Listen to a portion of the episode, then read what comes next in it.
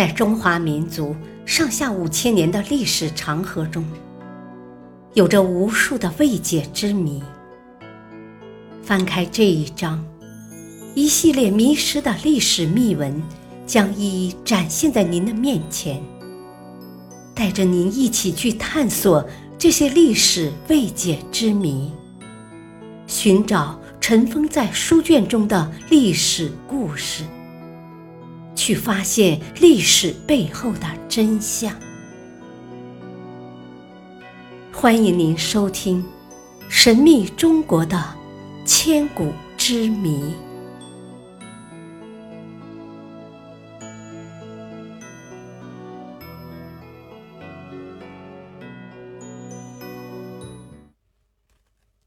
第3章：迷失的历史秘闻。秦始皇之冤，我活埋了谁？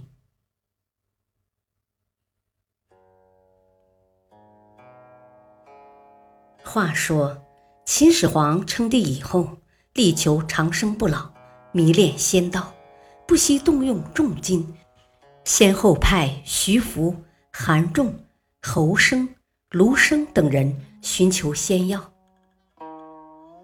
侯生与卢生始终没有找到仙人和仙药，为此心急如焚，忐忑不安。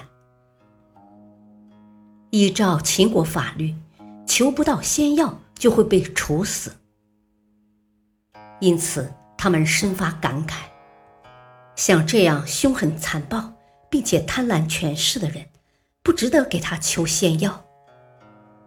于是侯生、卢生悄悄地远走他乡了。秦始皇听说侯生和卢生逃跑了，勃然大怒，于是命有关部门逮捕了一些散布妖言的人。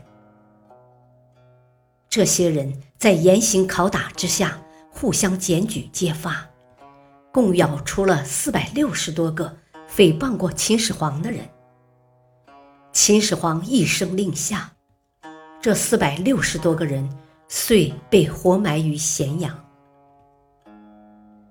这就是发生于公元前212年的坑儒事件，后世将其与秦始皇的另一大罪状焚书连在一起，统称为焚书坑儒。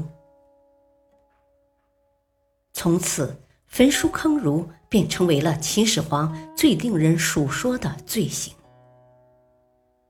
史籍多有记载，历史学家也多有论述，但是各类书籍只对焚书做了详细记载，对坑儒一事则显得十分笼统。至于坑杀的人究竟是方士还是儒生，学术界也是各持己见，争论不休。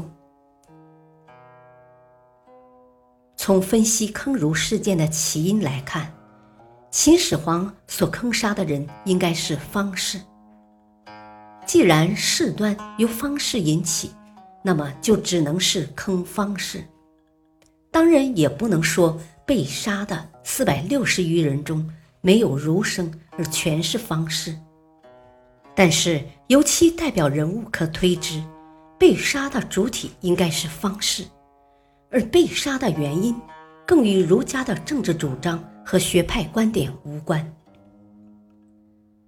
但是秦始皇坑儒之后，其长子扶苏见道，天下初定，远方前手未及，诸生皆诵法孔子，今上皆重法绳之，臣恐天下不安。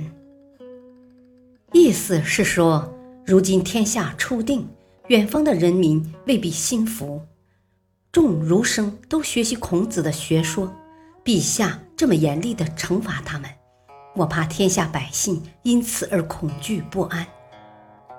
从众儒生都学习孔子的学说来看，秦始皇所坑杀的又好像是儒生。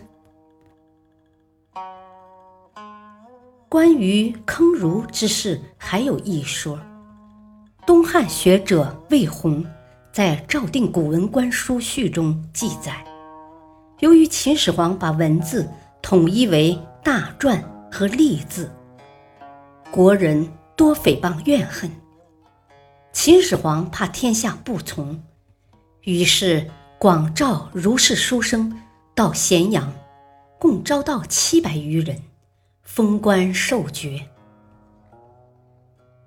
然后秦始皇密令亲信在骊山温暖的山谷中挖坑种瓜，以冬季瓜熟的奇异现象为由，诱惑众儒生集于骊山观看。当众儒生争论不休时，忽然上面土石俱下，700多名儒生全部被活埋在山谷里。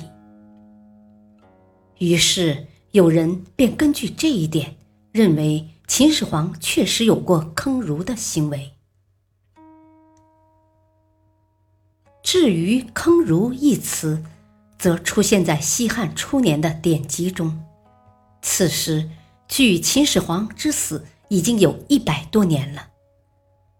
西汉始元6年，公元前81年，桑弘羊在著名的盐铁会议上舌战群儒，诸生踏容无形，多言而不用，情貌不相负。若川渝之道，自古而患之。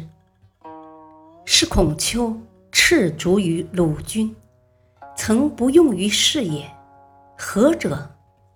以其守舍多端，迂时而不要也。故秦王凡去其数而不行，坑之魏中而不用。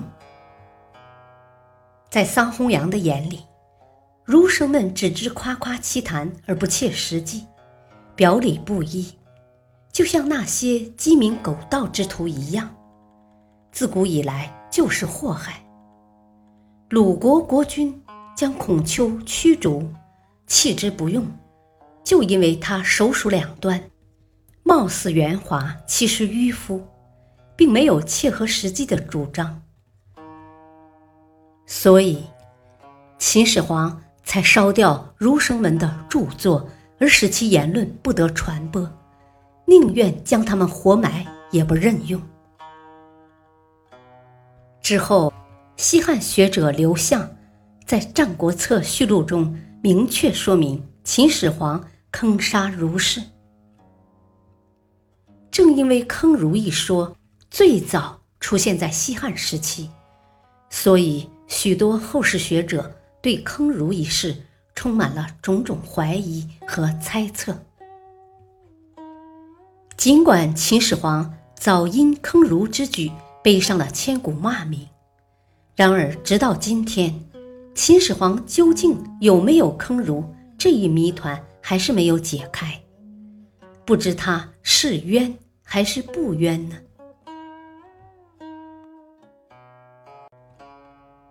感谢您的收听，下期继续播讲第3章《迷失的历史秘闻》，敬请收听，再会。